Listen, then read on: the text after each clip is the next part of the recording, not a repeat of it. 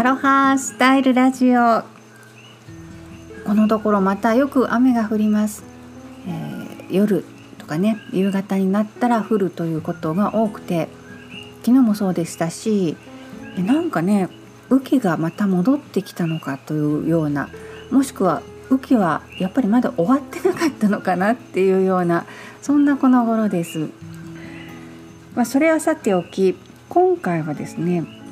幸せ系の針の振らせ方というテーマでお話をしたいと思います。幸せ系というのは実際にはないんですけど体重計の幸せバージョンって思ってください。体重を測るために使うケーキが体重計ですよね、えー、それと同じようにその人の幸せ度って言ったらいいんでしょうかね、うん、幸せの度数を測るケーキがあるとしたらその針がピヨーンって大きく触れる時っていうのは一体どういうことが起こっているのかというねそこを、うん、理解しておくと、うん、そのための行動っていうのがやりやすくなるかなと思うんですよね。なので、まあ、自分で言うのもなんですけれどもちょっと面白い切り口になるかなと思います。よかったら是非最後までお付き合いください。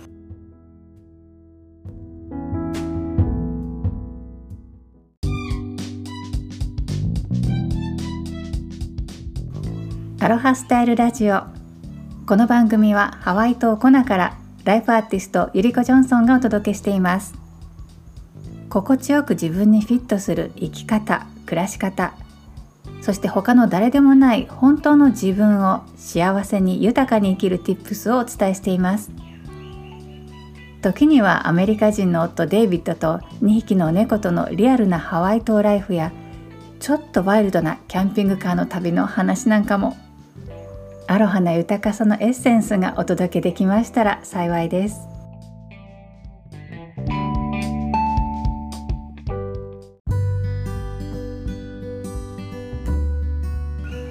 今朝ですね Facebook に写真を1枚投稿しました。どういった写真かと言いますと、えー、我が家のラナイ、うん、まあそうですねえっ、ー、とバルコニーって言ったらいいんですかね、うん、そこに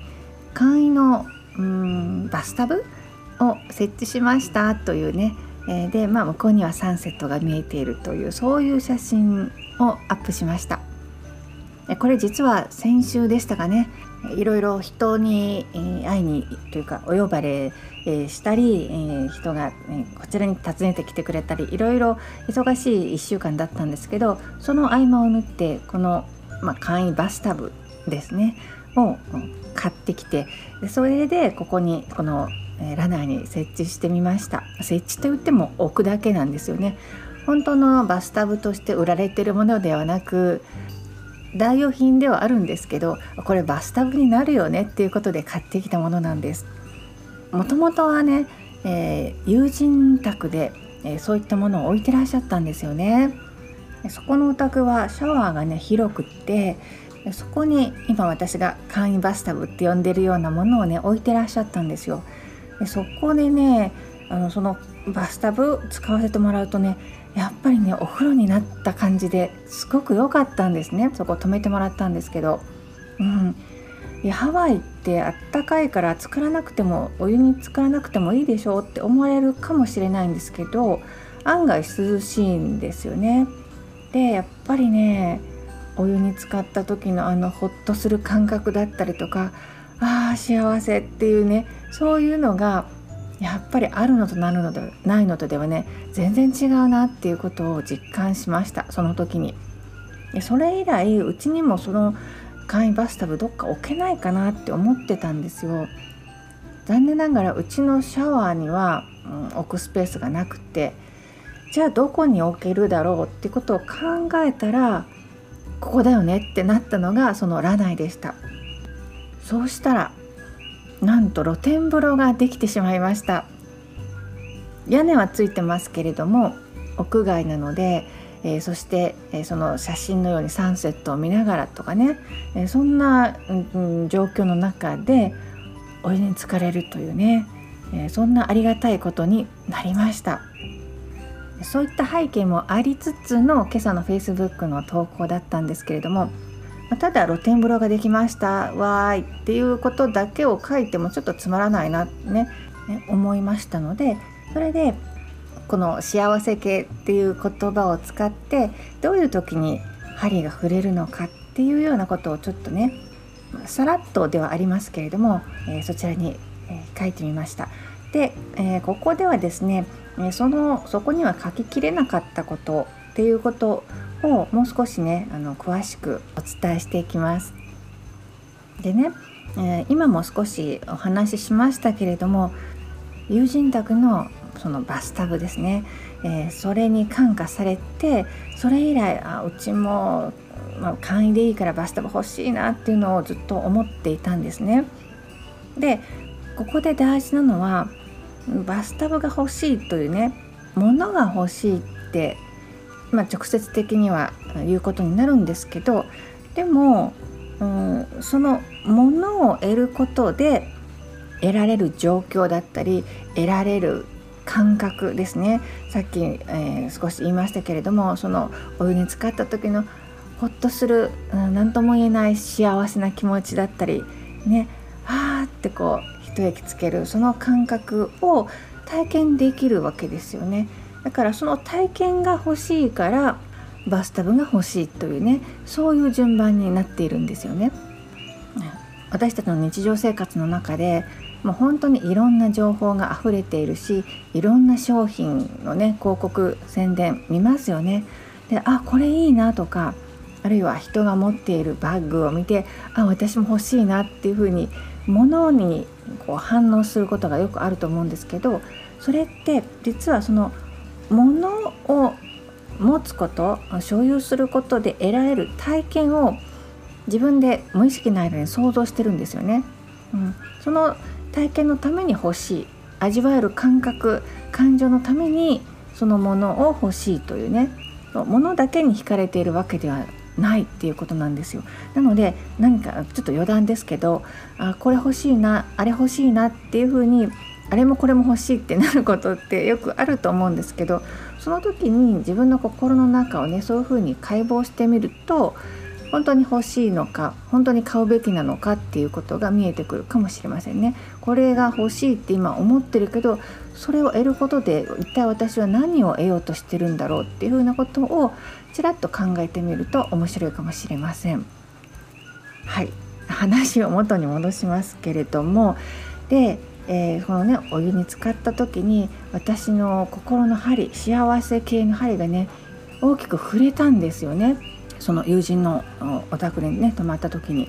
でそれでああバスタブ欲しいなっていうことになってそして実際にうちにねその、えー、露天風呂ができたことでそのねそこに浸かるたびにその幸せ系の針がね動くんですよね。もうそれがまあ本当にありがたいなと思っています。うん。でここからがまあ一番今日の本題 すいません長くなりましたけど本題なんですけど結局どういう時にその幸せ系の針が動いているかっていうことなんです。うん、この幸せ系の針がどういう時に動くのでしょうか。はい、答えを言いますとこのね別になくてもいいんだけどね、私もバスタブなくてもシャワーだけでもいいんだけどでもバスタブがあったらもっといいなっていうねより良くなる。なしでも済ませることはできるんだけどあったらよりいいなっていう部分そのエクストラの部分というかプラスアルファの部分ですね。そこを満たしていく。そこを叶えていくっていうその時に幸せが針が触れるんです。例えば洋服で言ってみるとその、うん、暑さ寒さに合わせた、うん、その機能面だけで、まあ、生きていくことはできますよね。でもそれだけじゃなくってデザインだとか色だとか自分の好みに合うものを、えー、身につけるとよりいいですよねより嬉しいハッピー度が増しますよねその部分なんですよね。極端な言い方になるかもしれませんけど必要最低限の部分だけが満たされていても、うん、それってね幸福系の針ってね触れないんですよ。どういうことかというと、えー、一つ前の配信エピソードでエベレスト山のね、えー、遭難した人の話とか、えー、すごく厳しい自然環境の話っていうのをお話ししましたけれどもそういうふうにもう極限状態にいると、ね、生きるか死ぬかっていうねそんな時ってあったらいいなの部分プラスアルファの部分ってとてもとてももう思い及んでいないんですよ。もう生命を維持することが精一杯だからそれがその最低限のところが満たされるそして例えばその、うん、遭難しそうになった時に、えー、間一髪助けてもらったとか、えー、暖かいテントの中にこうね、えー、避難することができたっていうそういう時ってああ幸せって思うでしょうか？お風呂に浸かった時のように。そうじゃないですよね。もう本当にもうやれやれ九死に一生を得たっていうような時に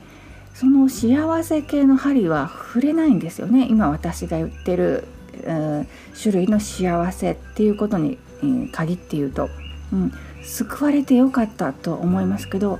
でもそれってねまたちょっとケースが違うんですよね、うん、伝わってますかねなので幸せ系の針が触れる時というのはなくてもまあいいんだけどっていう部分をちゃんとよりいいところ、うん、それは本当にあの露天風呂じゃなくても全然いいんですよ。1日そうですね10分でも15分でも自分がゆったり過ごせる時間を取るとか、ね、その時間、うん、取れなくた取れないとしても別にそれですぐ死んでしまうわけではないじゃないですか。でもそういう時間を持てた方が豊かだし幸福だしっていう部分ですよね。そのなくてもいいんだけどっていうところがまたうん難しいというか後回しにしがちになります。そうじゃないですか？なのでねやっぱり大切なのは自分の、うん、手の今手の届く範囲で後回しにしているあったらいいなとかこれできたらいいなっていう部分をちゃんと実現していくっていうことうん、実現するというとまた大げさに聞こえるかもしれないですけどね。殺風景なそうですねキッチンよりもちょっと緑を小さなプランツをお部屋の中に持ってくる。窓辺に置いてみるとかそういうことでもいいと思うんですよねその時に幸せ系の針って確実に触れると思うんですよ、うん、そういったね日常の中で、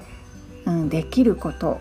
を満たしていくっていうねそこがすごく大事だと思いますし、うん、日常の幸福度が高くないとより幸福にはなれないんですよね。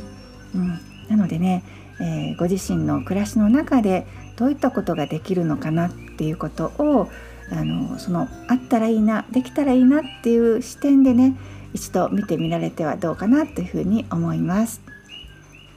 今日も最後までお付き合いくださって本当にありがとうございました。今日はこの辺でライフアーティストイリコジョンソンでした。マハロー。